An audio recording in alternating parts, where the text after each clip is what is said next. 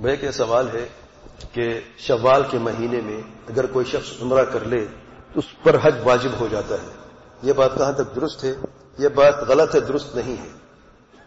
جو شخص حج کے مہینوں میں یعنی شوال، ذوالقعدہ یا ذوالحجہ کے پہلے دنوں میں عمرہ کرنا چاہتا ہے، عمرے کی نیت سے، حج کی نیت سے نہیں، صرف عمرہ کرنا چاہتا ہے، اس پر حج فرض نہیں ہوتا۔ کیونکہ اللہ تعالیٰ کے پیارے پیغمبر وسلم نے فرمایا ہے، انما الاعمال بالنیات۔ ہم لوگ کو دعو مدار نیتوں پر ہے اور آپ کی نیت عمرہ کرنے کی ہے، حج کرنے کی ہے ہی نہیں۔ اس لیے آپ پر حج فرض نہیں ہوتا۔ ہاں اگر آپ نے حج کرنا ہے، تب آپ پر حج تمتع کرنا ہوگا، کیونکہ آپ نے عمرہ کر لیا ہے۔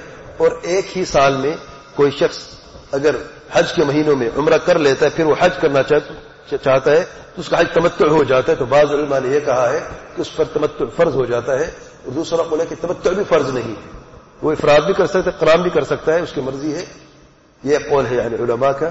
تو یہ کہنا کہ ان مہینوں میں عمرہ نہ کیا جائے۔ اگر کوئی شخص عمرہ کر لیتا تو حج واجب ہو جاتا ہے اس کی کوئی ثبوت نہیں ہے، کوئی دلیل نہیں۔ اللہ